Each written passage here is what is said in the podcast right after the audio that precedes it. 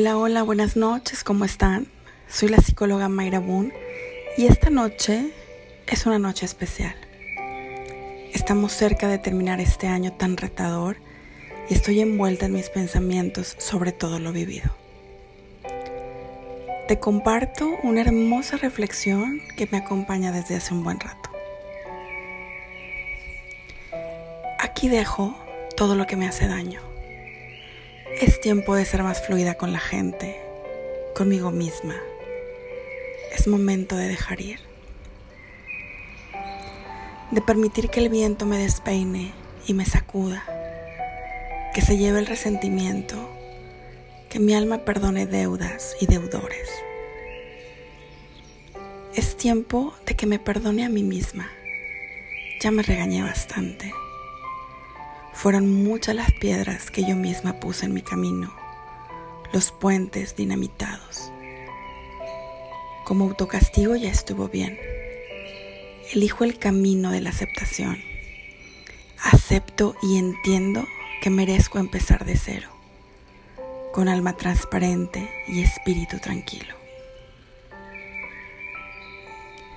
En estos momentos que vienen, lo que ha de ser, será.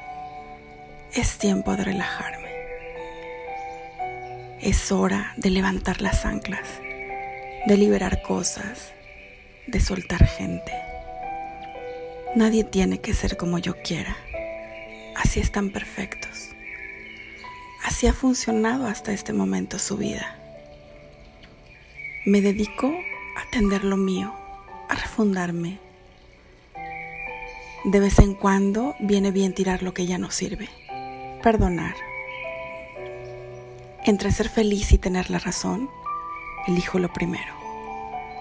Tener la razón es el peor de los desgastes porque te quita el sueño intentar corregir al universo. Es hora de soltar amarras, de confiar más en la gente. Me dejo ir. La vida me conduce.